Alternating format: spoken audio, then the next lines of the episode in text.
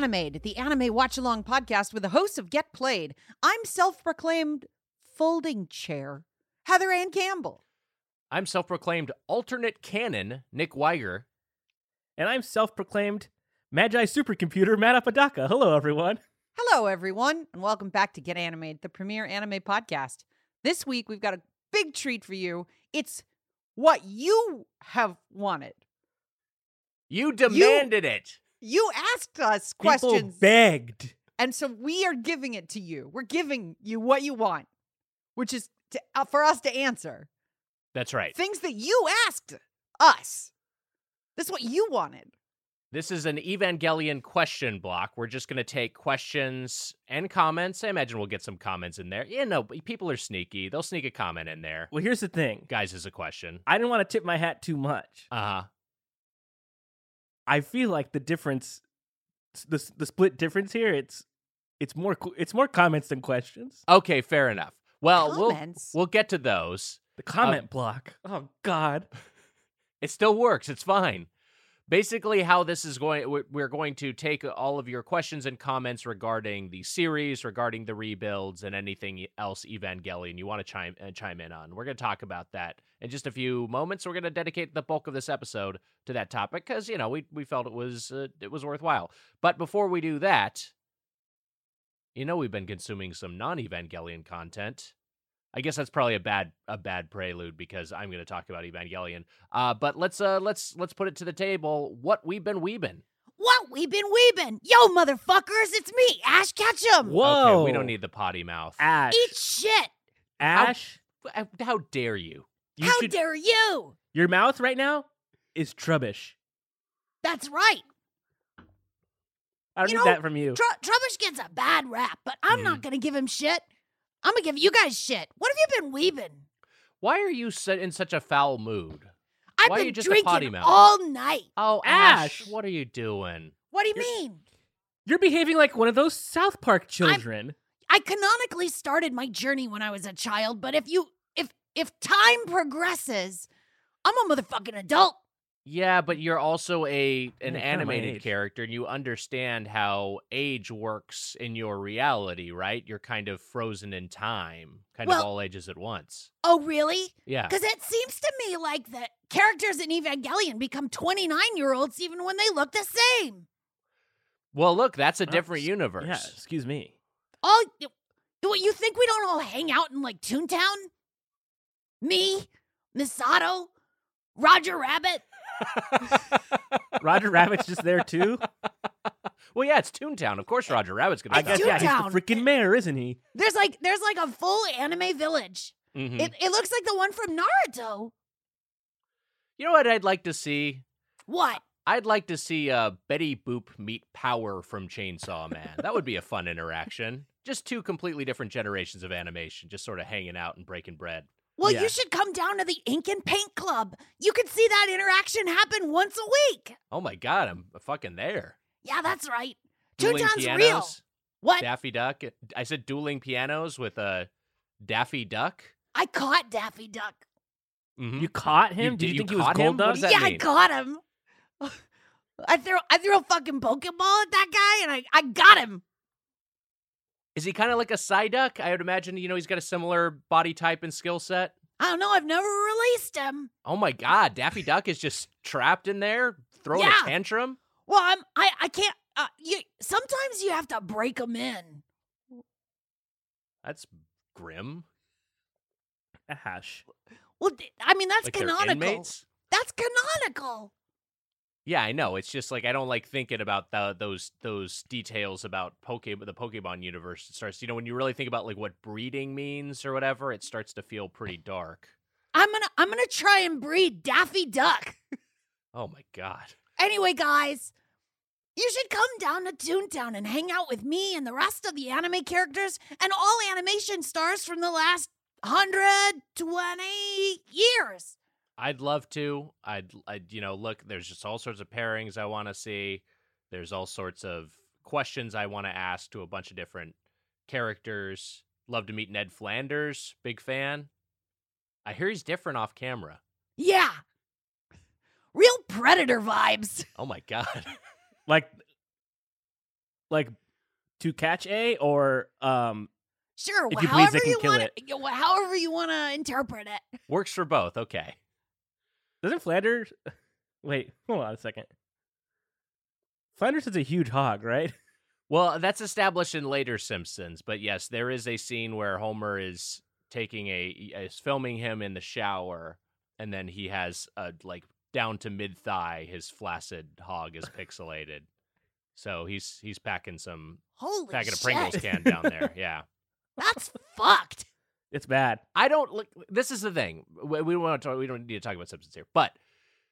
So they had an early joke in The Simpsons, like season 4, where he takes his shirt. Ned Flanders takes his shirt off, and he's just got like a six pack. He's just like chiseled. Super buff. He's just like tall, and like that. Like I was like, okay, that's funny. That's a funny beat of that. That is just like this guy who looks very square is actually like a complete hunk for below the neck.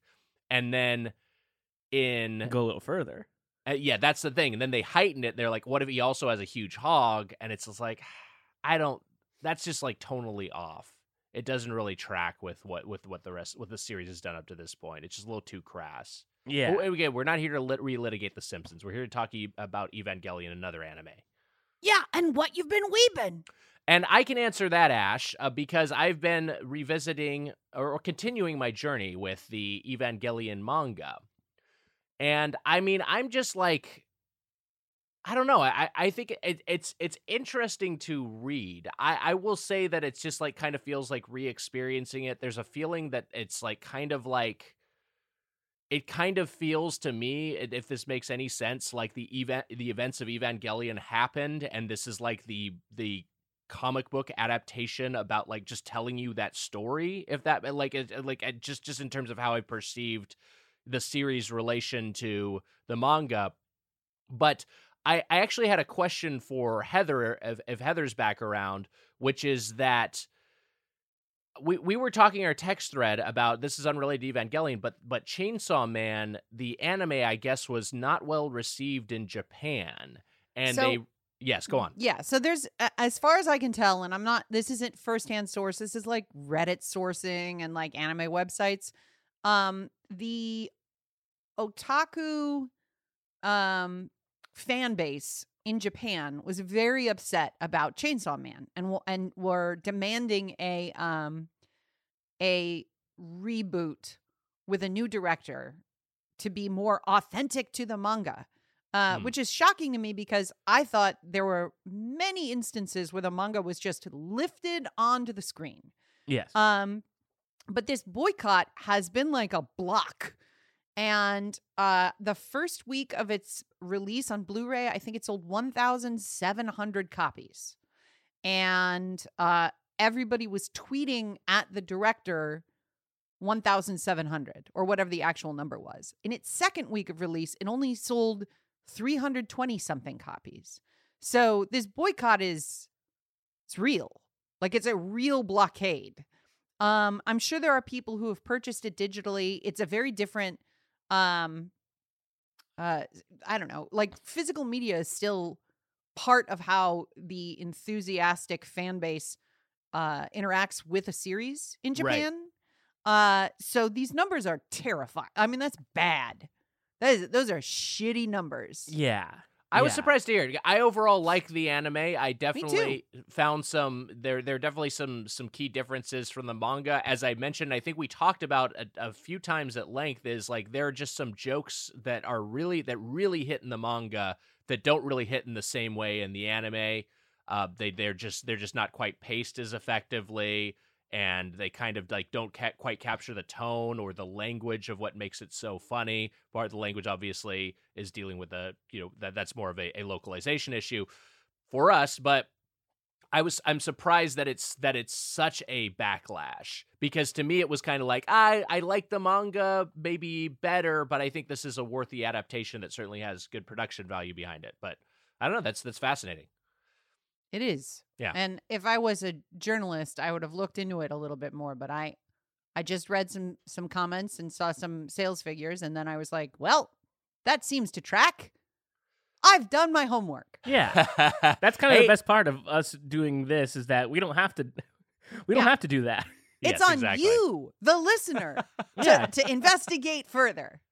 You want some real Citizen information? Journalism. You read something. Well, look, Chainsaw Man, an anime adaptation of a beloved manga. Evangelion, the manga, a beloved manga adaptation of a beloved anime. I do think it's pretty effective and compelling to read. It's maybe unnecessary, but fuck it, what I don't care. What am I? I'll fucking read this shit. Anyway, that's me. I'm working my way through that. Matt, how about you?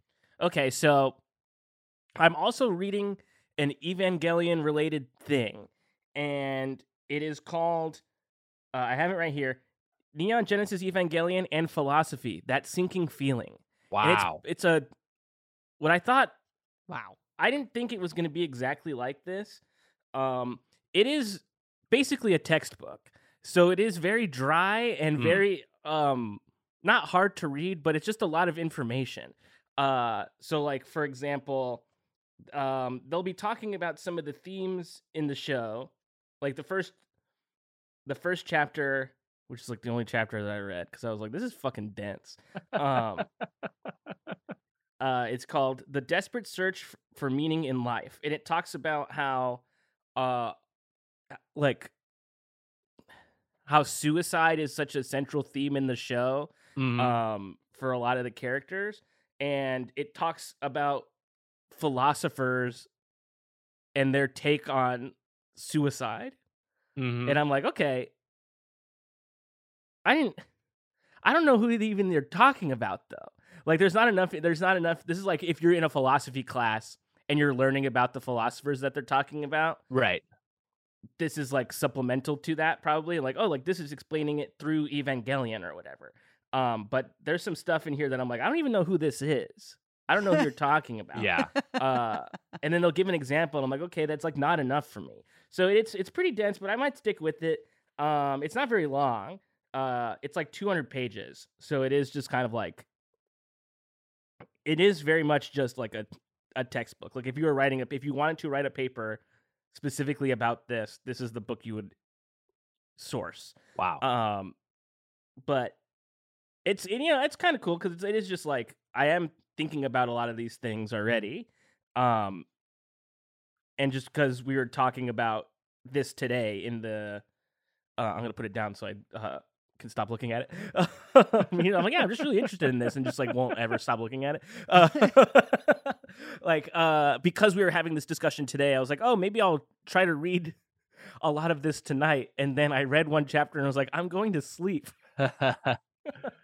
I love those sort of pop science or pop psych books that are like related to pop culture. I had a fucking book as a kid, The Physics of Star Trek.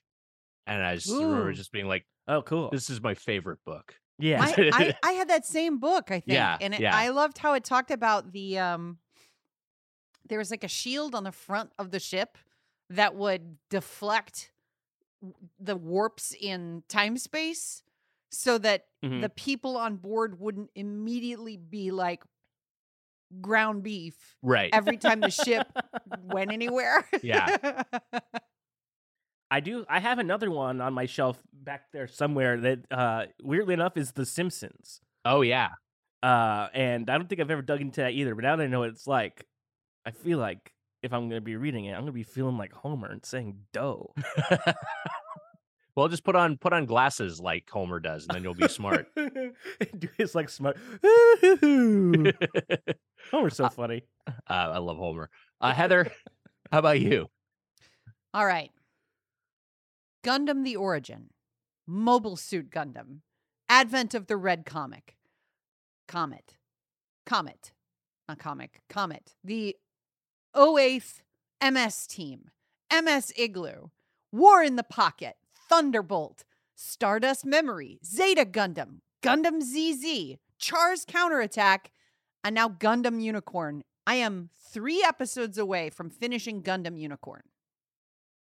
Wow. I am on a journey. Why are you laughing, Apodaca? Nothing. That's how much Gundam I've watched since we started this podcast. Yeah, it's just a lot of subtitles.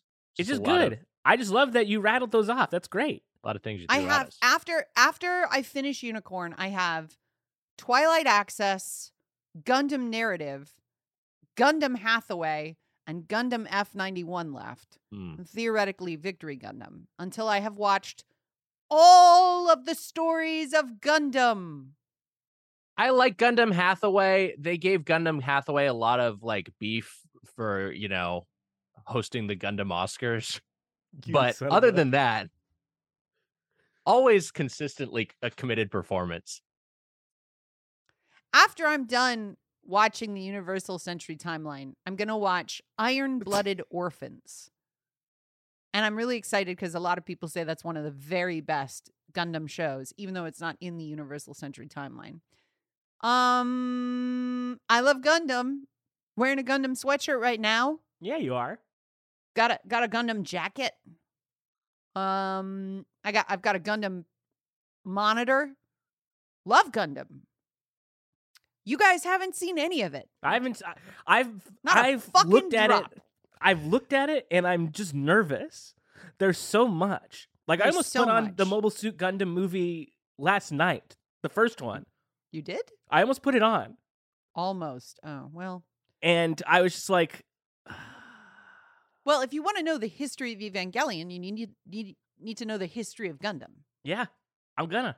Young boy gets into a military mech and has to save the world and has like a nervous breakdown. Is the trope established by Gundam, I think. I'm not a journalist.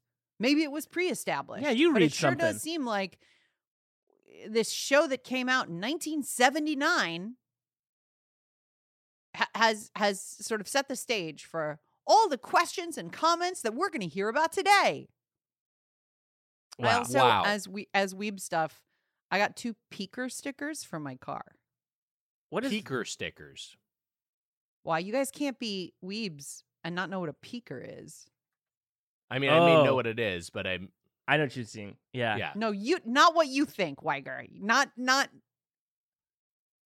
it's a sticker. I have to wear a peeker sticker on my car. No. So people know. Yeah, people know who's in the neighborhood. Yeah. I got a Power peeker sticker for one of my windows, and on the other side I'm gonna have a Naruto peeker sticker. Oh, I've seen these. These are cute. Where is your Gundam peeker? Where is your Evangelion peeker? You might ask. But I feel like Naruto is the hero I want to be. Mm-hmm. Like good and believes in people and like saves the day and like does the right thing as often as he can. But Power is closer to who I am. So it's the duality of man on my car. Yeah, that's fair. You got to capture both the angel and the devil over your shoulder. Yeah. The yin and the yang. The yin and the yang. The I was going to say an Evangelion thing, but it doesn't really track. I was going to say the Shinji and the Asuka, but that's not really their... Yeah. Doesn't really work. The spear of Longinus and the spear of Nebuchadnezzar. There you go. All right, let's get into some questions. Matt, just fire them off, and we'll get into them. Okay, and again, I do just want to say, first of all, thanks everybody for sending stuff in.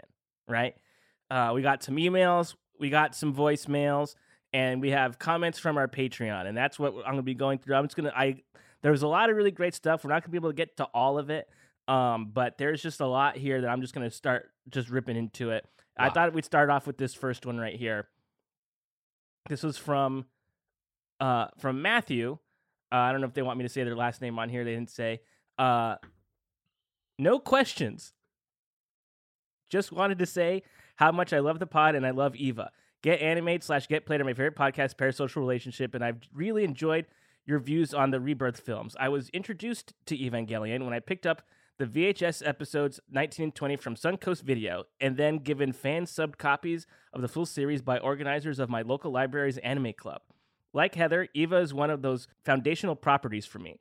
When I was 13, I convinced my mom to help me make a Unit 01 cosplay, even though she thought it was a Transformer. I've attached a photo so that you can appreciate how amazing my mom is. So I wanted to read this one because I was like, I have to show you this costume. Yeah, let's get a load of this photo.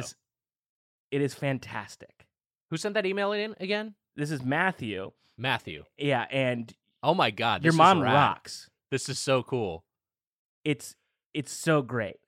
This is like a really cool like Unit 01 cosplay, but also it kind of looks like if Big the Cat got lap band surgery. Just... This is amazing though. Yeah. I never made anything this cool. No, hell no. The eyes are haunting. Yes, that's the big thing. The eyes are what make it look Big the Cat like. Yeah. They're just for people who aren't looking at the photo. It's just like which is everybody. I don't know if we'll post this on social or whatever. But yeah. There are the visor slit. It's black, but then there are just two little eye holes, and you can just see human eyes peering out, which would be a thing that you'd see in an Evangelion. Like there would be a moment like that. Yes, yeah. What is Evangelion without like a little smackerel of body horror? Yes, right. But thank you, Matthew. That's great. Thanks for sharing that. Great costume. Your mom rocks. Here we go. It's really cool. My mom made cosplay costumes for me when I was young. I definitely got help from the parents with Cub Scout costume contest, and I won 2 years in a fucking row. Oh God, what did you win? I was Freddy Krueger once. Oh. Which, thinking back on it, like a 10-year-old kid dressed up as Freddy Krueger. That's not like I don't know. It's those no one that age should be watching those movies. Give me my merit badge, bitch.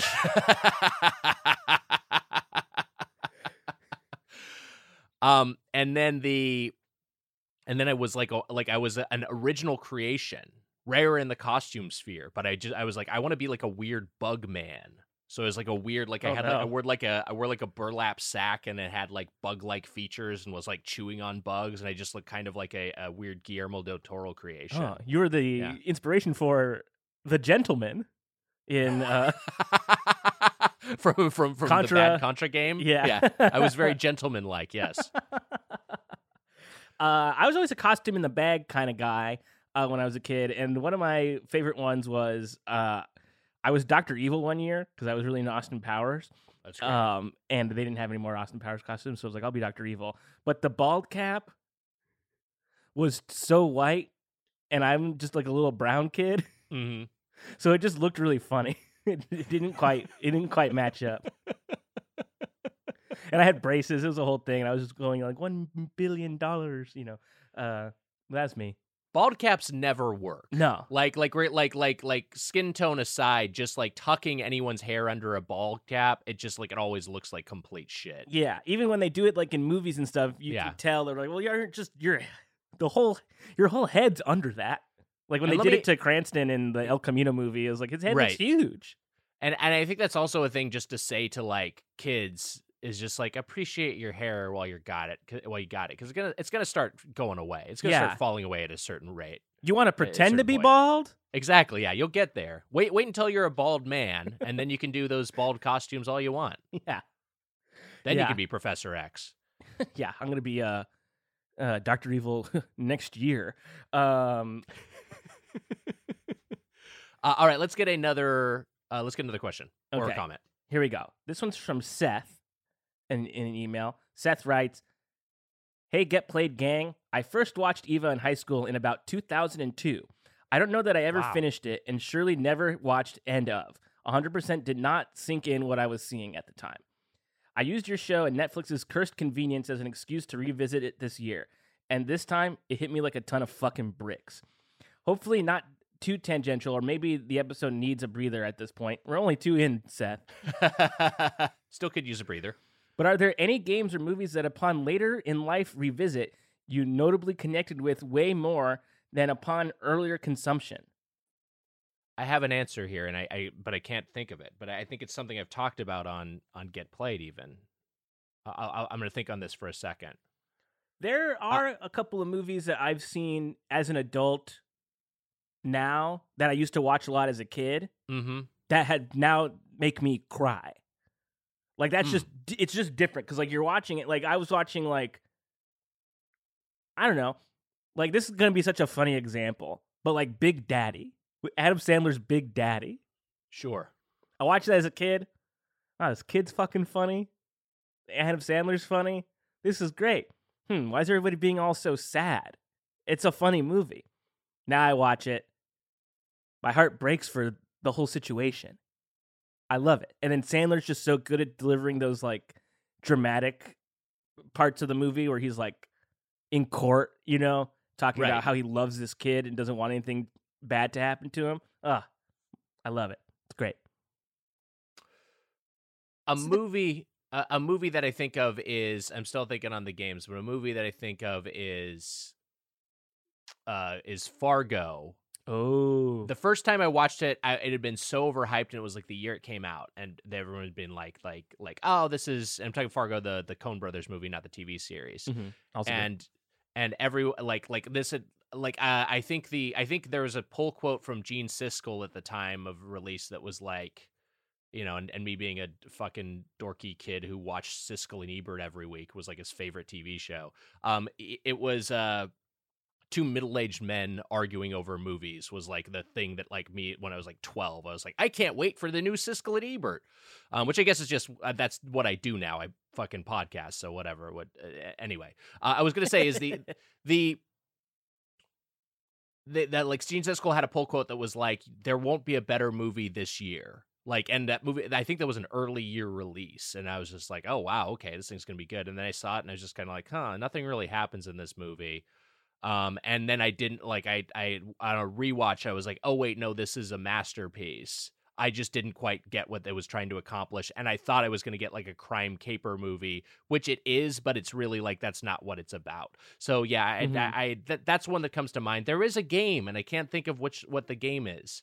I was trying to look through my recently played games to try to get a sense of it, but I still haven't come up with it. Maybe I will in a minute. Heather? My views on things have always been right and consistent.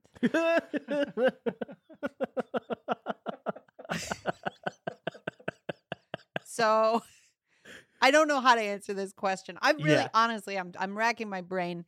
And I have nothing. I can't think of anything. Like,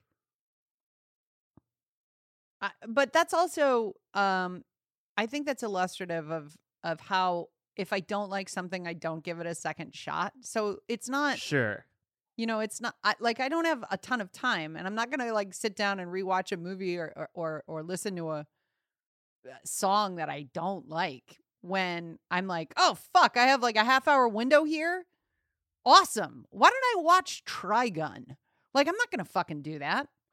Which, by the way, dear listener, I didn't like Trigun when it came out, and I don't know if it holds up. And there have been requests for us to cover it here on the show, and I haven't pushed for that because I didn't like it at the time.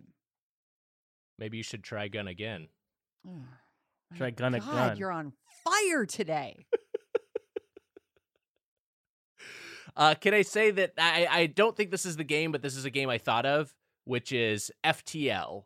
This is the roguelike from Subspace Games where you captain a ship. It's basically like you're commanding a ship of crew members through space, and you're trying to, you know, traverse the map and upgrade your ship. Fuck, I want to play a run now. But anyway, I first played this back when I was on social media, because it was the same developers Into the Breach, and I played Into the Breach and was like my favorite game of 2018, just absolute fucking masterpiece. And I was like, I should play their other game, FTL, and I played it like a little bit, and I got on social media and was like, hey, is FTL as good as Into the Breach? What am I missing here? And people were like saying like, no, it's really fucking good. And no, I put a lot of hours in it. You know, and friends that I know reached out to me personally, like, give it another shot. And I played it some more. 231 hours in this thing in my Steam account. Wow. So I certainly took to FTL, and I think that was just a one I just need to get enough runs in for it to be like to really click with me. But I don't feel like we've done a great job of answering this question, because it's not like that's a pretty specific thing. Watch something in 2002, revisit it 20 years later, and then it's revelatory. I don't have an experience quite like that, unfortunately. I feel like all my answers are like similar to like my Big Daddy answer, where like they're all about crying, like because like sure movies probably didn't start making me cry until I was like in my 20s probably or something. Like when I started to like, I don't know, process like true emotions, you know, and like have feelings of my own rather than just being like, I'm just a kid. But now I've been watching a lot of Survivor. Uh-huh. And I cry every single episode. I just watch it and weep. Because they tell their stories on this show, and I'm like, God, everyone's life's so fucking hard. It's so crazy. But it's a great show. Sorry we didn't answer your question good, Seth. Good question, though. Second question in. Thanks, Seth. Let's keep going. This one's from Ross. Hi, Heather, Nick, and Matt. You three are my favorite podcasters, and I have greatly appreciated your discussion on Neon Genesis, Evangelion, and End of Evangelion, and the rebuilds. I'm a Heather-level fan of Evangelion, and I was similarly disappointed by the bizarre randomness of the rebuild films. There are so many things I'd love to hear your take on. What the fuck is the wonder? What was the key of Nebuchadnezzar? What happened to Lilith? What's with all the giant skulls in Terminal Dogma? How did the Wonder's spinal cord turn into a spear? What was with all the headless Rey bodies flying around in circles in the air, etc.? But to keep it simple, I'm just really curious what colors your Evas would be, and what colors would your Evas and or plug suits be? It's kind of a fun question. What's everybody's favorite color? Question. What color would my Eva and plug suit be? Yeah.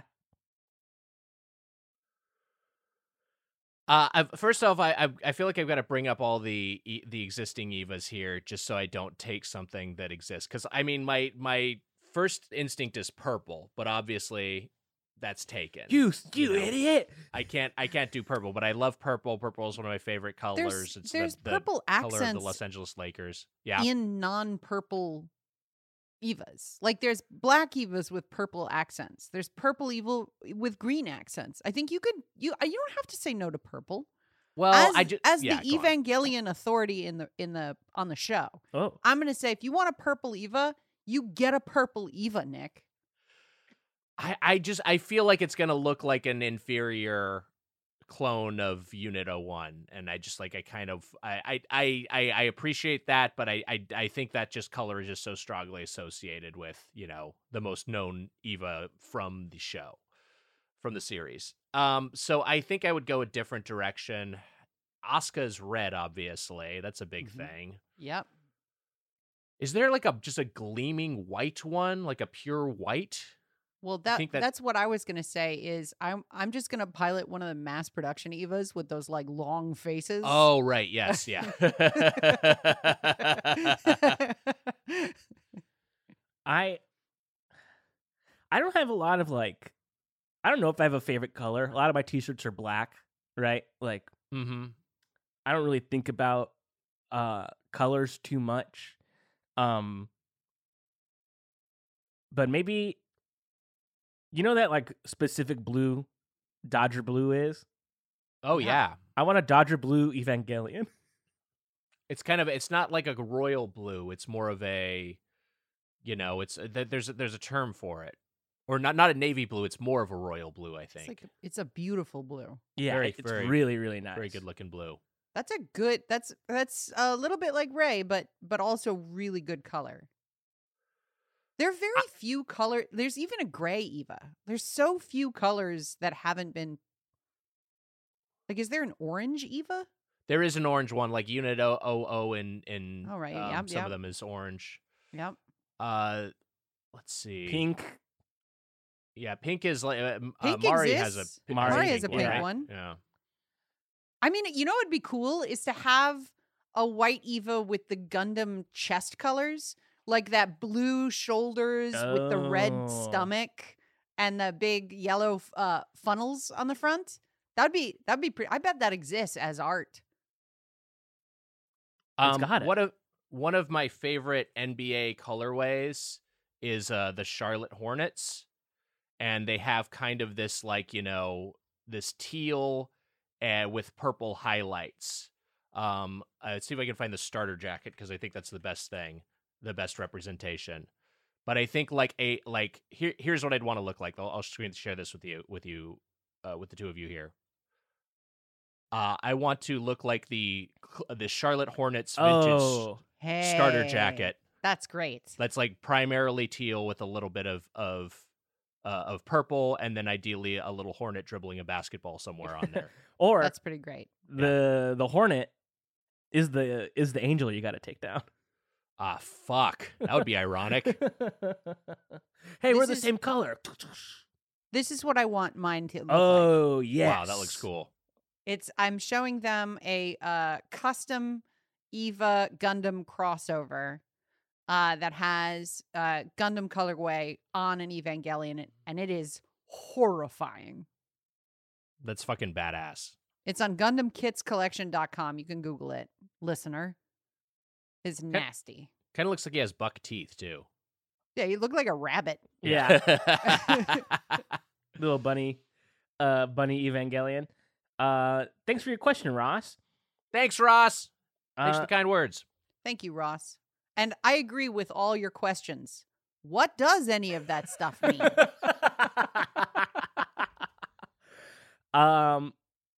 Here's another one here. This is from our Patreon. This is Jeremy on our Patreon.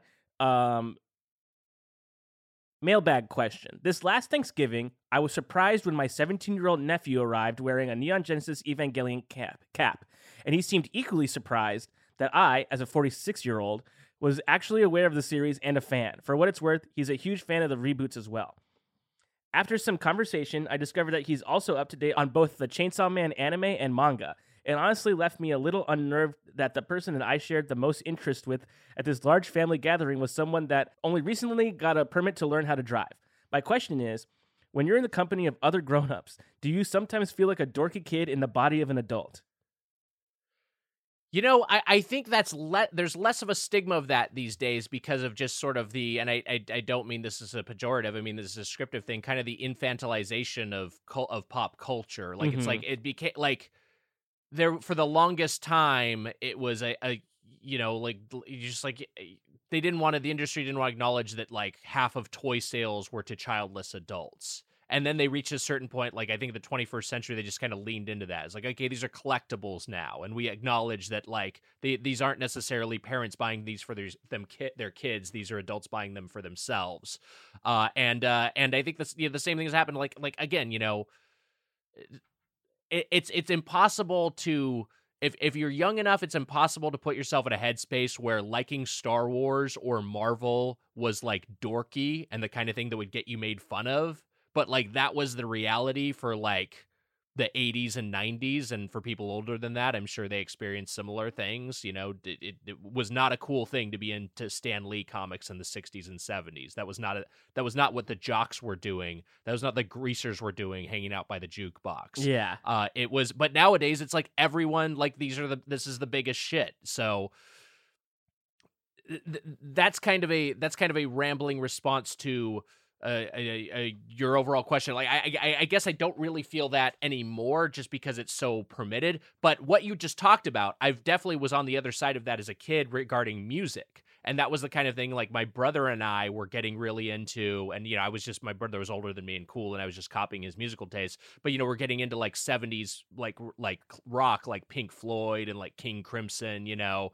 And like had an uncle who was a kid at the time that was coming out, and I remember my brother bringing that up and him just be like, oh yeah, and just like him talking about all this stuff very fluidly, and me and Clay like, whoa, you know that, and like not, and like, so what I'm saying is that probably, you know, your, I forget if it was a niece or nephew, I apologize, nephew. If your nephew probably had a similar feeling internally, at least, of just like, whoa, you know about that, you know, and I think that's just like that's just the nature of, you discover older things and then don't think as a kid to connect that to, oh yeah, the person who grew up with this probably experienced it even more viscerally. I used to think that when I was around people who weren't nerds, that I was uncomfortable because I didn't have any shared references. And then when I was around people who were nerds, I was uncomfortable because I had more in my head than just shared references. Mm. And so I felt awkward in both groups. And I was like, I'm worse than the popular crowd and better than the nerds. Like I would like narcissistically rank myself among my peers. And then I was like, no, wait, I feel awkward in both spaces because I'm awkward. Like, I'm uncomfortable. And it has, like, what an awful thing that I would be like, well, I have other stuff to talk about. Like, no. Right. My family is nerds. And my family is non-nerds. And I'm a piece of shit. I'm a garbage person hunched over on a folding chair, re-examining my life as a really shitty, judgmental piece of shit person. Mm. And once I did my work and then came out the other side, I was like, I'm just going to be proud of the things that I love, and that's it. And that's been a really nice chapter of adulthood. I love that. That is great. Yeah. I was going to say, I feel like, I don't know, maybe this doesn't happen to you guys anymore, or if it ever did. But I'm 32. I'm an adult, right? Yeah.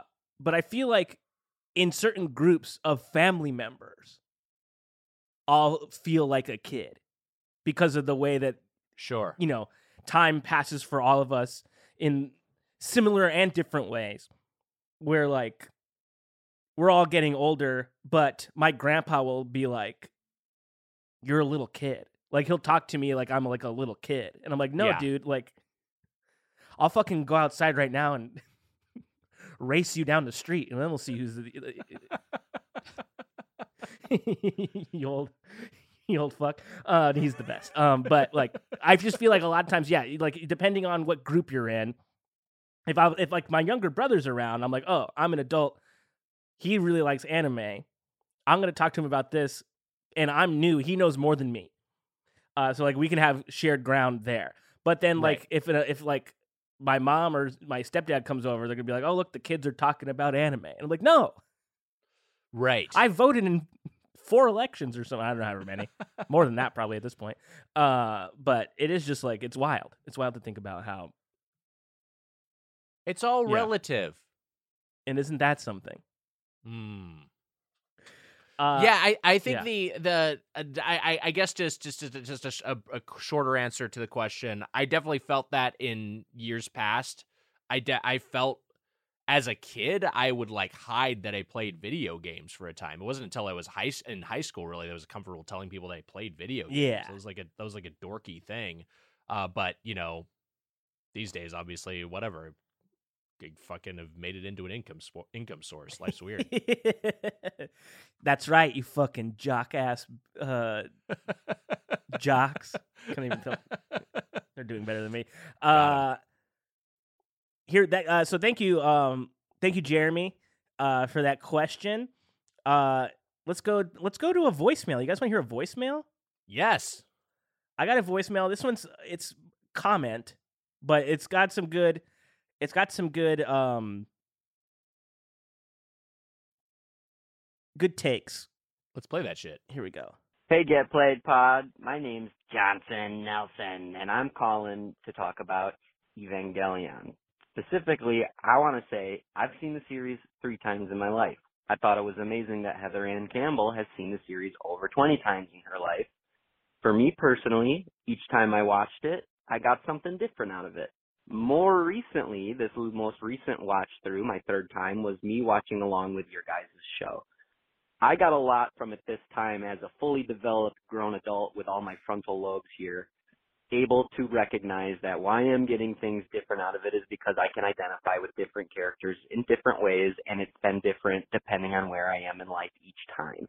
A lot of your guys' perspectives actually helped influence my perspective, and I have a lot of really cool new relationships with some of these characters that I've loved forever, but now I love them in a different, deeper way because my goofy little friends Nick, Matt, and Heather had so much fun. It was like I was there watching it with you guys the whole time. Anyway, rebuilds, they're fine. Series, good. And if you've been yelling, chef kiss. Thank you for the show. I love subscribing on Patreon. I love listening to Get Animated. And you want to go smoke some LCL out of a little bowl. Bye-bye. I heard this voicemail and I was like, I love Johnson's vibe. Yeah. That's great, Johnson. I think the one, you know, talking about relating to characters in different ways. So one thing I don't think I've talked about this too much, but like, I really have a lot of empathy for Gendo. I mean, clearly he's a fucking monster. He's an absolute fucking maniac. But just a guy just being so obsessed with his lost love, like being so obsessed with my wife is gone and I cannot think about any. It's all encompassing, that feeling of loss. I kind of understand that. I don't think I don't think his actions are at all defensible. Certainly turning all of humanity into goo, I can't get behind that. Uh-huh. But I do kind of understand what's driving him internally. Uh-huh. Okay. Nick's all, "Dear Gendo, if I were your mother."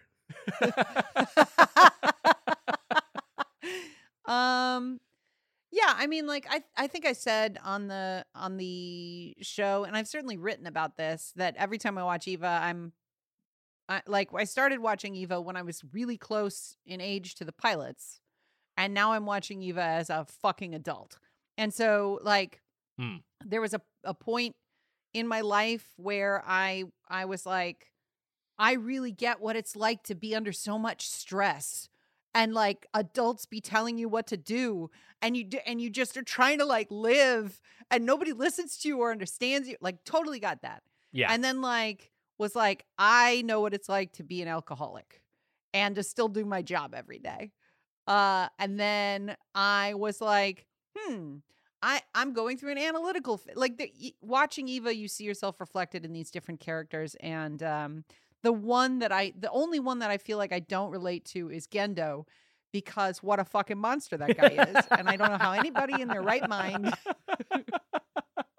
He is a monster, and certainly treating his kid like shit. I don't understand that, but I understand the obsession that comes with, I just miss the shit out of my wife. Yeah. Yeah. Yeah. When she's in the other room, do you clone like a little girl version of her and are like, hey, yeah, someday you'll lead me to my wife. Cover my mouth with gloved hands, wear little glasses. You know, touch something really hot. I've only seen it one time through, right? So like watching it and talking about it and then watching the rebuilds, you know, like, I don't know if there's like necessarily like one character that I relate to like the most. I find that I relate to many different parts of many of the characters. I do think, and you know, I talk about it all the time on this show, but the closest thing that I like as much as Heather likes Evangelion is Lost. And I've seen Lost probably like close to 10 times all the way through. And I remember when I was young and it was on, there were certain characters that I was like, this character's the best. That's the character. Like, they're like the one that like really gets it. And I really like vibe with this character. And then now I watched it again for the first time in a couple years, like last year. And I had like a completely different take on some of the characters. I was just like, oh, like I've grown up a little bit. I watched it with my girlfriend who had never seen it before, and saw it basically through fresh eyes also, and was like, oh, like, yeah, you're right. This character that I previously thought was good has like a lot of problems, or has like, you know, has different intentions than I previously could have considered. And it's still, yeah, it's great that when a show that you love can still surprise you, you know, many times through, you know? Yeah, and I think just like each of the characters having like what feels like real interior life is a huge part of it. We were talking about, in a sense, we're dancing around nerd gatekeeping earlier, and feeling, you know, like an outsider in terms of nerd culture. The thing I always would get kind of like made fun of by fellow Star Wars nerds, I'm talking about like friends IRL, is that when I would say my favorite character in Star Wars was Luke Skywalker. Yeah.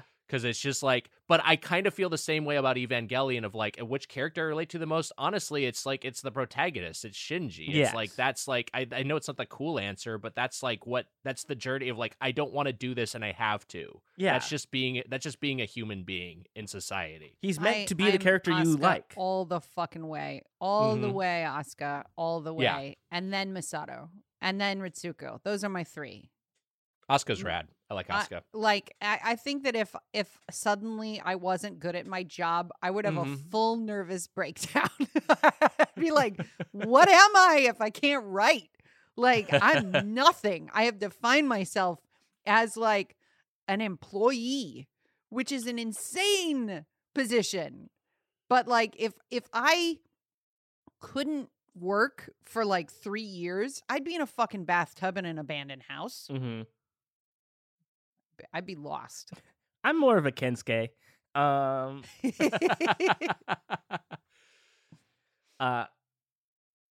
Thank you, Johnson, for the voicemail. Right, let's keep going.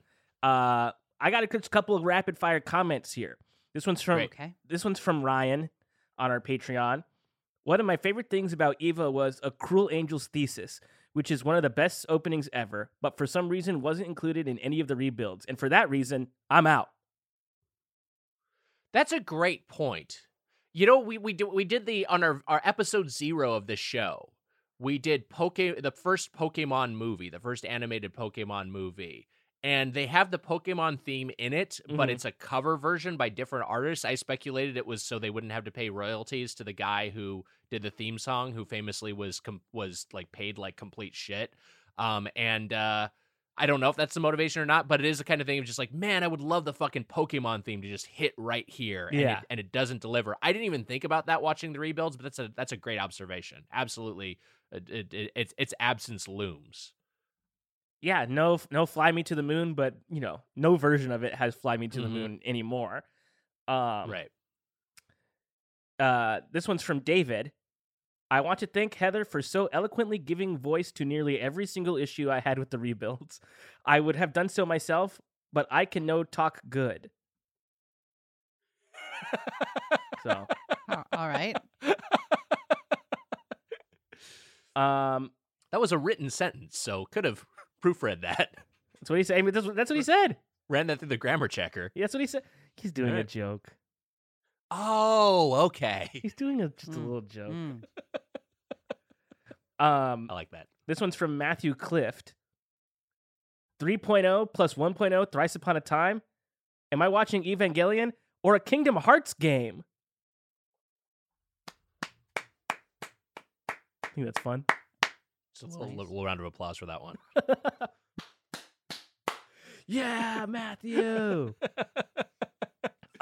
Just some more comments here. This is from Drew Carrymore on our Patreon. Really funny. The first time I saw Eva was in 2004. I downloaded the first episode I could find from LimeWire. I had heard great things about it on animeforums.net and was pumped to watch it. The first thing that struck me was how graphically sexual the whole thing was. Like, it almost seemed plotless compared to Bebop, Trigun, and other stuff I was into. Turns out, I had accidentally downloaded a mislabeled hentai parody of Evangelion.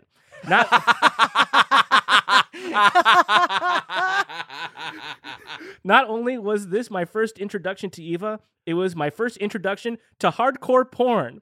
Wow. Both have been major influences in my life.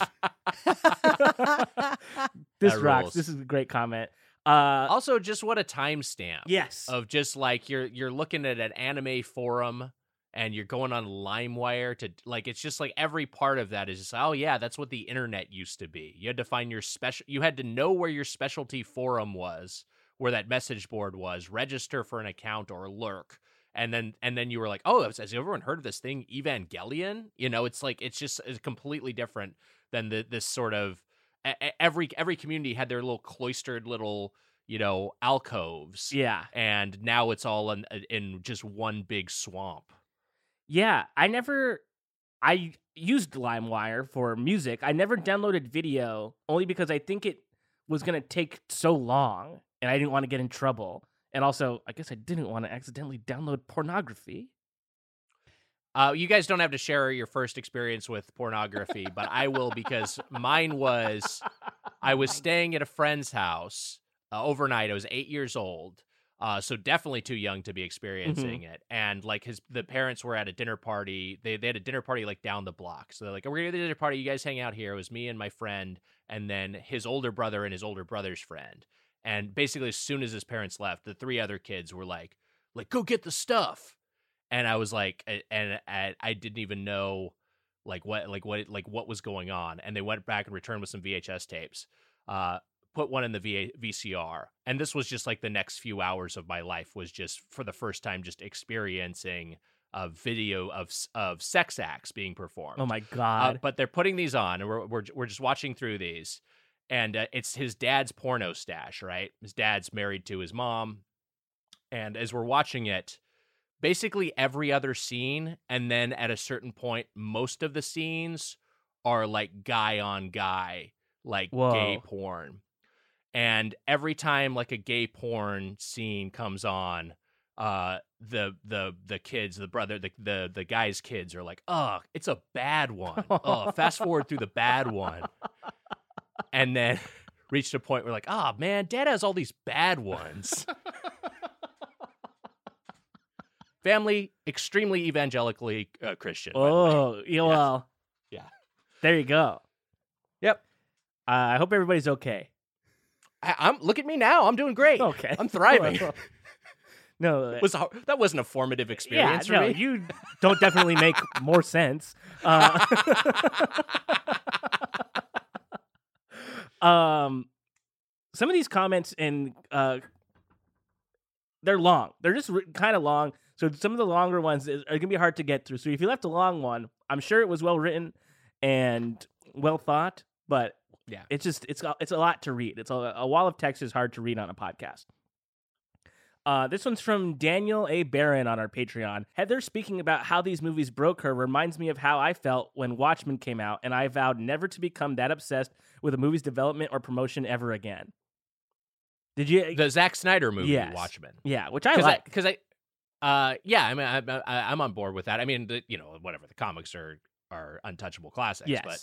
And I'm not someone who reads a lot of comics, as mm-hmm. But I just like Watchmen was one. I was just like, oh, I'll read this whole thing, and but I think a lot of people had a positive response to the HBO series, which I thought that maybe the person who submitted that was talking about. Mm. I didn't like the HBO series either. Like I fell off of it. I thought it was kind of like. Clumsily done and not as smart as it thought it was, but I don't know. I'd be curious how they felt about the HBO series or if they even bothered to check in. Yeah, I mean, I liked the series, but some people loved it. There one episode I didn't see, and someone told me like that's like the best hour of TV I've like seen in 10 years. Oh. So I was like, okay, well, it's been usurped. By a recent episode of The Last of Us, there's no way it's as good as that. But I only saw it the one way through, so that's one of these things too. Now where like sometimes I'll watch something, and everybody has this experience too, where like you'll watch something and you'll watch it again and be like, why did I like this? So I don't know what I'll actually think about the Watchmen. I haven't seen the Watchmen movie in many years. I've only seen the show one time through. Who knows if I even like it? Actually, yeah. I remember liking it, but I don't know if it has the same impact as like an Evangelion or something where it's like, oh, I like this more upon watching it again and again and again. Heather, you like Watchmen? I love the comics, and I had to Watchmen. The movie was, I think, the first movie I reviewed as a journalist, as like a film critic. Cool. So I went to like a critic screening before it came out and watched it. And my feeling the whole time was like, maybe this can't be good. Like it was shot for shot. I mean, the comic was used as storyboards, like individual panels in the comic are just on screen with human beings standing in the same locations. And I was like, maybe this can't be good. Like I was like, if it's going to be a sort of criticism of that glossy superhero genre, then it has to look like Marvel movies. Like it can't, it can't not. And I guess Marvel movies hadn't come out yet, but there was enough of like a superhero vocabulary with Spider-Man that it's like, they have to be shiny. They have to be glossy. They have to be like, they have to look like this in order for the movie to read as a sort of critique of fascism and imperialism and stuff. Mm-hmm. But it was not good. And then I watched the director's cut and I was like, okay, well, this is longer. And then I think I even watched the insanely long cut that had the Cartoon Network or whatever, the animated pirate stories inserted back into the movie. I own that, because I was so hungry for it to be good. And it just wasn't good. And I was really bummed out. I don't even know what the question was. I got so sidetracked by Watchmen. I think it was more of a comment of just how of just the idea of being disappointed in an adaptation you were hyped for, right? Yeah. Yes. And did you have who submitted that again? I'm sorry, I dropped the name. It was Daniel. Daniel sent that in, and I think you know what that's making me think of is a couple of books that I just like I read and I absolutely loved, and the adaptations have just never worked, and it may be the same thing. A Catch-22, Joseph Heller book, and they've adapted a few times, and then Lolita, the Nabokov book, and it's just both of every time they've adapted that, it's just been like this just sucks. Yeah, I don't think you can adapt Lolita, man. Like you can't. There's no. How could they ever make a movie about it, Lolita? Sorry, that was the tagline for the movie. It was? It was, yeah. Kubrick Lolita, the tagline was like, how could they ever make a movie about Lolita? Anyway. That movie stinks. That's like Kubrick's one of his worst movies. I think, I don't think you can, but Catch-22 is the same thing. It's like such a funny book, and then those jokes just fall flat on, you know what? Hitchhiker's Guide kind of too. I think the BBC adaptation is pretty good, but like a lot of them are just sort of, man, these... This thing that's so funny on the page seems so sweaty when they make it into cinema. I don't know. It's tough. It is. Yeah. It's got. I mean, I was a fan of the Watchmen comic before the movie came out. Probably like read it to get excited for the movie. I was like, wow, this is gonna be really good. And my friend waited in line all day so we can get good seats. He skipped school. I went to school. What an era that was too. Yeah. Just talking about LimeWire, the era where you had to wait for a movie seat. Yeah. And to buy a ticket. And then he bought tickets, and we all went at midnight when it came out. And that movie's fucking 3 hours long. Yes. We get out of the theater at 4 or whatever, because the trailers and all that. And my friend was like, I hated that. And I was like, you waited all day. You couldn't pretend that you enjoyed yourself a little bit. I just got here. I liked it. But I think I'm a little softer on most movies, I think, which is not great, but it's how I have fun. Hey, that's good. It's a great way to live. Yeah. Heather's insight there, though, on Watchmen specifically is really trenchant.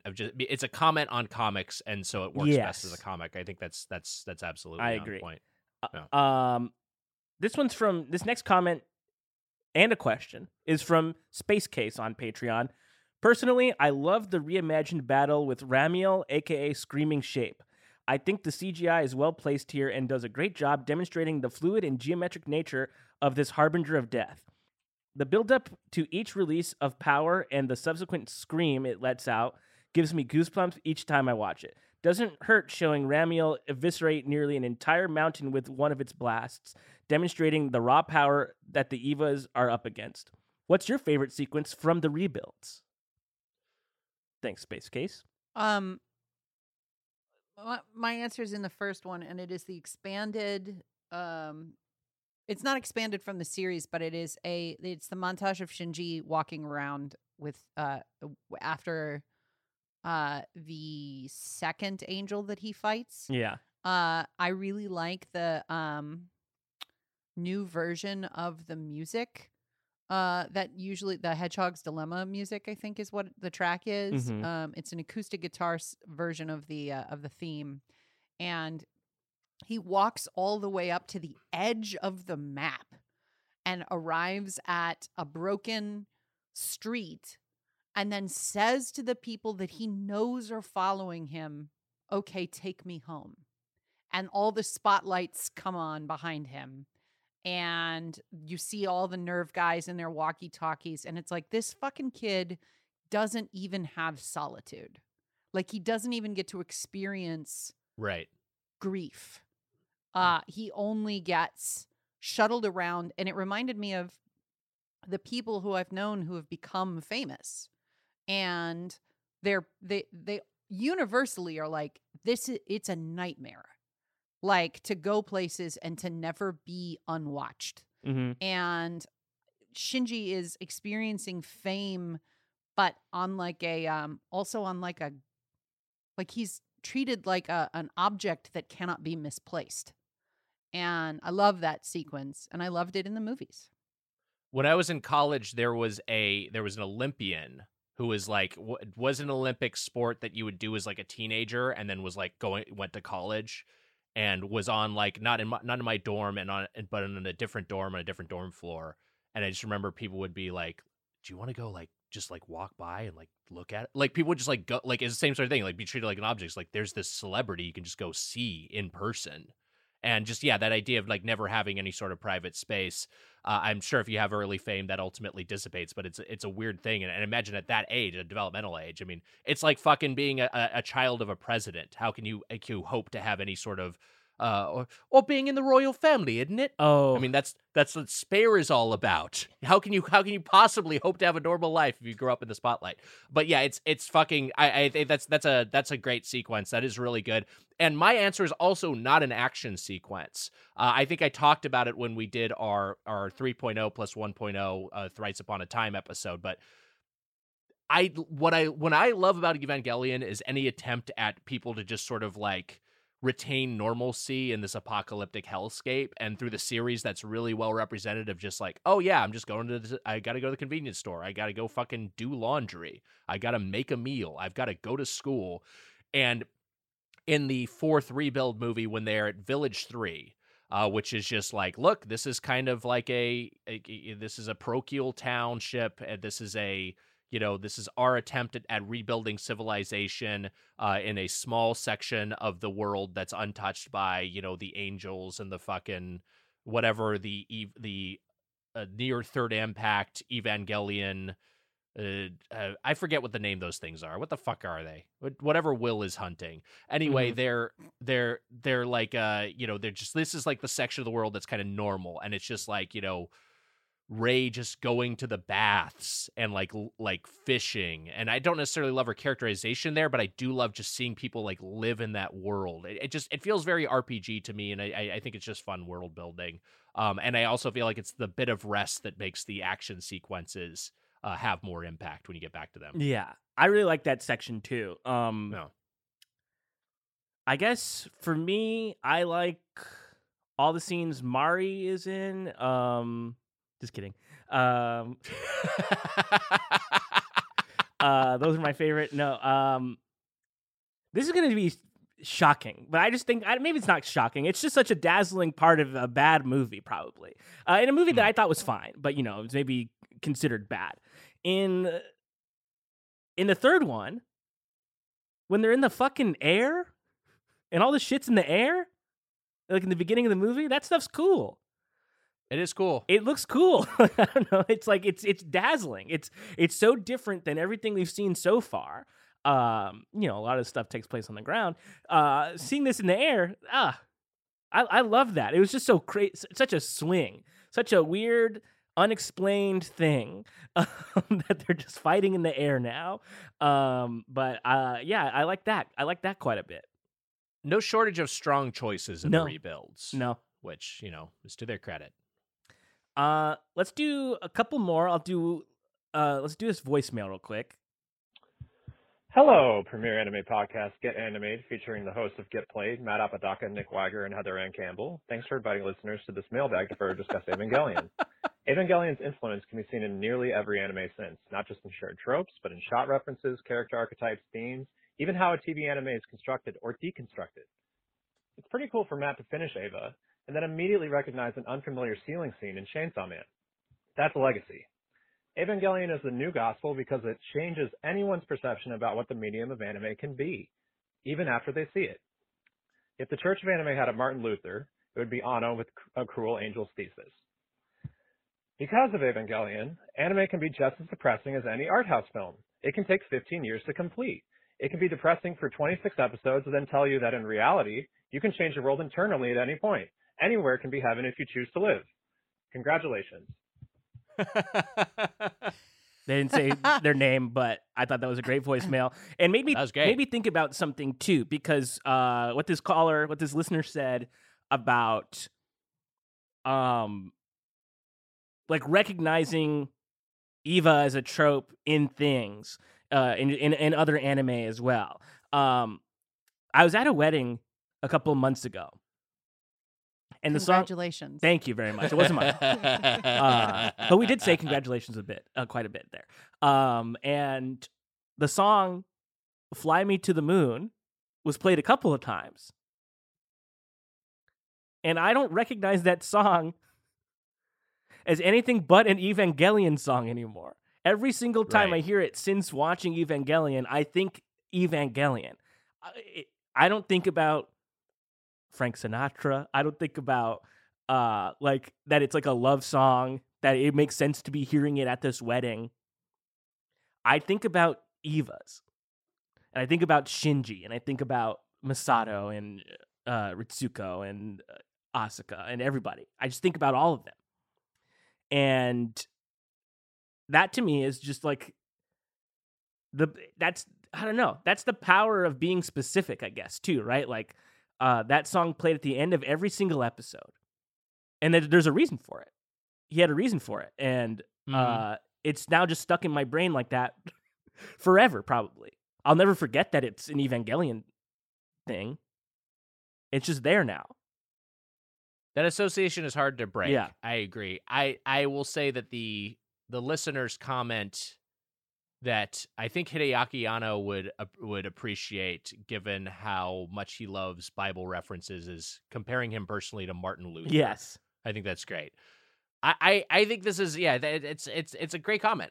It absolutely seems to inform everything that comes afterwards. And, it's like, even when, look, we talked about it with Licorice Recoil. There's a moment where Mizuki, right? Mizuki's the drunk. Mizuki drinks a beer and drinks it in the exact same way as Misato. It's just like there are just so many winky references and nods. It's just kind of like such an integral part of anime culture that I'm glad that this podcast finally compelled me to watch it in its entirety.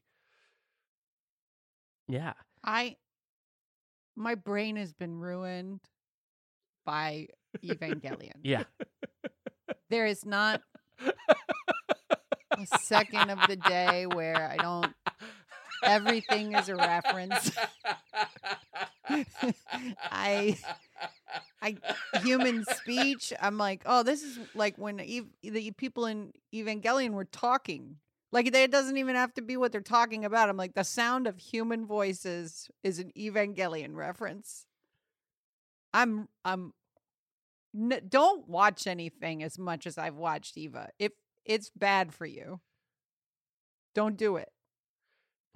There is something though, because I've watched every episode twice or three times, but I did it all as part of the same like watch through. Yes. Like I'd watch everything and then I rewatch it when we got to the episode when we're about to record it. So, but even my very limited viewing as compared to Heather's like lifetime of viewing, like it sticks in your brain, and I think because it's so dense and packed with information that you just can't and like a lot of the stuff like Matt, what you're talking about it being very specific, like it's like. It's got so many things which is like, that's just fucking weird, or I haven't seen that elsewhere before. So it kind of hooks in there, and it creates space in your brain for it. And I feel like I remember it. I had the same experience. Shout out to the Great Blank Check podcast, but they're going through the films of Danny Boyle right now. and I put on Trainspotting, which is a film I really like, but I hadn't watched it in its entirety in probably fucking 20 years. And I put it on, and I was like, Jesus Christ, I remember every single scene in this movie. Mm-hmm. Like the way it's paced, and it's so dense with information, and it's so well executed that it's just like, it just kind of creates, you know, it kind of makes an imprint on your mind, and a handprint on your heart, and it's just there. And I feel that same way about Evangelion, even just watching it through this past year. It's just like, I put it on. I was watching the rebuilds. I was like, oh yeah, I remember all this shit. There's nothing that's exited my brain. I don't know. Ruined. But like, that's why there's so many references that you can generate from it, is because there are so many great choices. Yes. That it's not, it's just, I don't know, just every single thing that it feels like every single thing that happens has consequence. Yeah, absolutely. I'll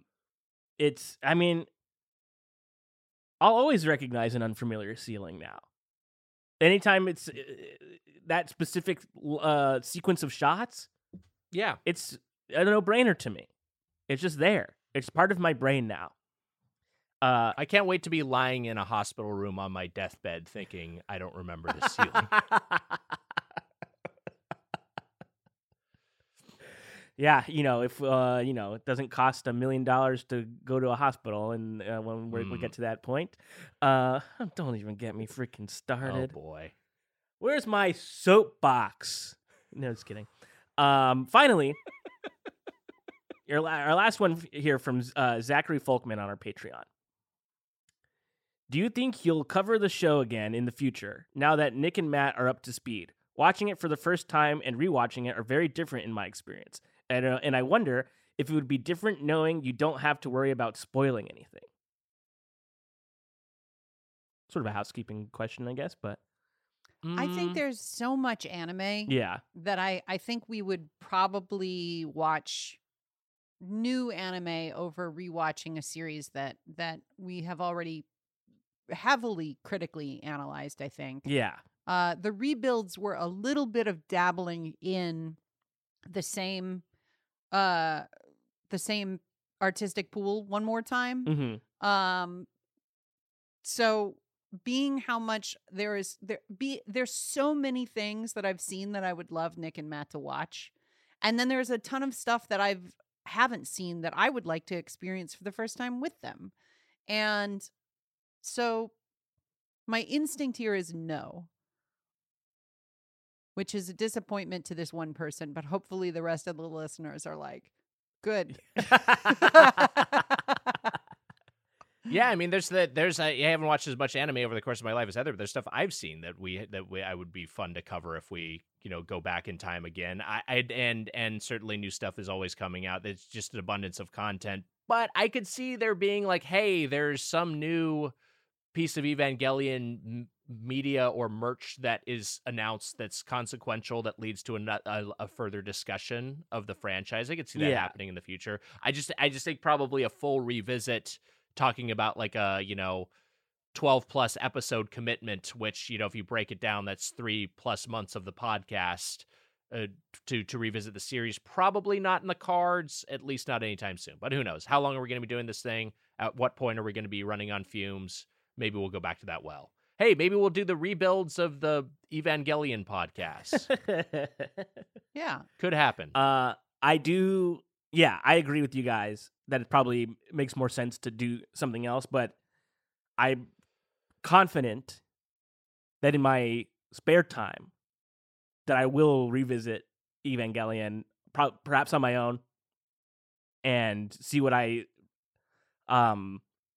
notice this time, and I report it back to you guys either way. But maybe I'll even do it again this year. Who knows? I've been thinking. That's a good point. It's we could always hear. You might hear about Evangelion from one or more of us in a future What We've Been Weaving. Yeah, just because we happen to be experiencing it. Yeah, I've been thinking about watching the VHSs again of Eva, because the translation is different, and I remember that it's different. I remember phrases from the VHS copies. And so I want to see, it was even different from the VHS to the DVD. There's language and interpretation and poetry in the VHS versions that have been lost, and I'm thinking about watching the whole series again on VHS when I do my yearly rewatch. It continues to astonish me how absolutely everything that annoyed me when I was younger, I have nostalgia for now, including VHS. VHS fucking sucked in so many ways. It's bad picture quality, cropped imagery, rewinding, tapes degrading over time. But you know what? There's something about VHS. Looks kind of cool. It's VHS soft. On a CRT. Yeah. The sound of a tape going in. Very satisfying. Love it. I think that, yeah, that's going to be it today for the Evangelion mailbag, the Evangelion question block. Thank you to everyone who sent in their questions and comments. Maybe we'll do this again with something else someday, something else consequential. Hope you like this episode. If not, hey, don't say anything. Comment on the comments. Don't say shit. If you don't like anything we do ever, keep it to yourself. So next week on Get Animated, we will be doing a one-off on Junji Ito Maniac, which is currently streaming on Netflix. It's an anthology series. We're going to be dancing around, kind of touching on all the episodes. Some of them will go into further depth on. Some of them will kind of just sort of gloss over.